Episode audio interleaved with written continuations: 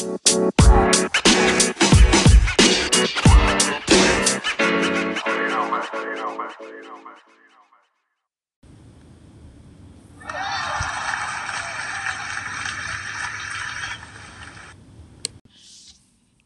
og velkommen.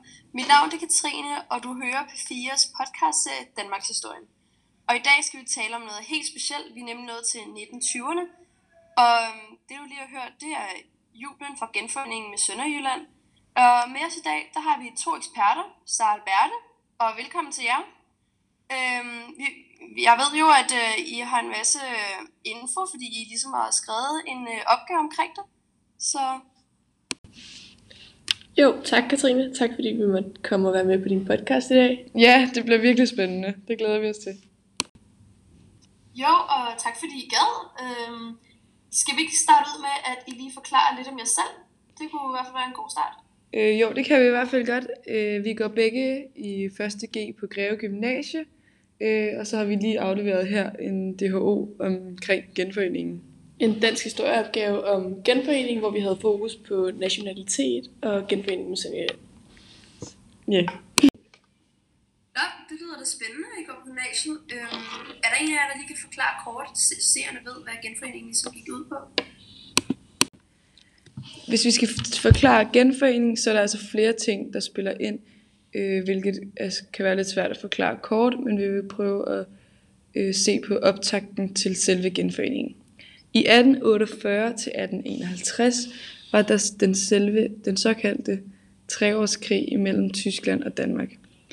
Danmark de, de vinder krigen øh, storslået, og senere hen kommer der en masse komplikationer imellem Danmark og Tyskland, som gør, at der kommer øh, en til krig. Netop krigen i 1864 under den kolde krig.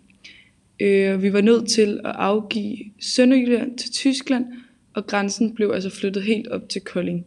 Så Danmark taber krigen øh, i 1864, og hvilket betød, at Danmark pludselig blev minimalt, og mange danskere på den nu tyske side følte sig i klemme. Det næste afgørende, der skete, øh, var, at Tyskland og Tysklands allierede tabte Første Verdenskrig i 1918. Danmark havde holdt sig neutralt under Første Verdenskrig. Efter at Tyskland og Tysklands allierede, tab, allierede tabte øh, krigen, så var de nødt til at indgå en fredsaftale. Fredsaftalen i Versailles gik ud på, at de mindretal i Tysklands og Tysklands allierede side, de måtte selv bestemme deres, de måtte selv nu bestemme deres nationalitet, og det var der Danmark så sit snit. Øhm, afstemningerne og valgkampen i Sønderjylland, den begyndte. Øhm, og, nu, ud, og dem, der boede i det nordlige Tyskland, skulle nu lige pludselig til at tage stilling til, om de følte sig danske eller tyske, efter mere end 50 års undertrykkelse af tyskerne. Tyskerne skulle ud over det selvfølgelig også betale en masse krigserstatning til Frankrigs og Frankrigs allierede. Hold op, det er godt nok, øh, det er godt nok meget, men øh, vi hørte ikke rigtig, øh, hvordan endte det ligesom her, om vi måske lige kunne forklare det. Jamen, hvis jeg skal forklare omkring slutningen øh, med genforeningen, så øh, skete der det, at Sønderjylland de blev under afstemningerne delt op i to zoner. Zone 1 og zone 2. Øh, det er en begivenhed, som man kan snakke rigtig, rigtig lang tid om, og der er rigtig mange information, informationer.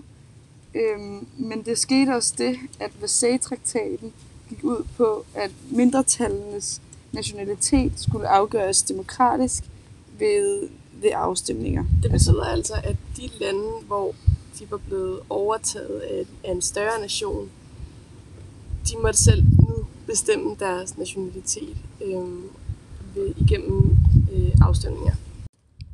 Danmark og Tyskland de lavede plakater, der blev skrevet sange og andre alternative metoder blev brugt til, at der skulle overtales både zone 1 og zone 2 om, at det skulle blive enten dansk eller tysk. Det endte med, at zone 2 forblev tysk, og zone 1 overgik til Danmark. Grænsen kom til at ligge lige, hvor den ligger i dag, lige nord for Flensborg. National, nationalisme betød meget for både danskerne og tyskerne, og valgkampen havde derfor en vigtig rolle i, hvordan man så sig selv som dansker eller tysker. Da noget af Sønderjylland overgik til Danmark, blev det fejret ved Dybbøl Banke, og den daværende statsminister, Niels Nærgaard, holdt en genforeningstale. Det lyder spændende. Øhm, det må vi snakke om øh, mere om i næste episode, fordi nu, øh, det var jo mest genforening, det her det handlede om. Men vi høre lidt om nationalisme næste gang. Ja. Og tak til jer, der lyttede med i dag. Venlig, venlig, venlig. Og tak til jer, der lyttede med i dag. Vi ses i næste episode.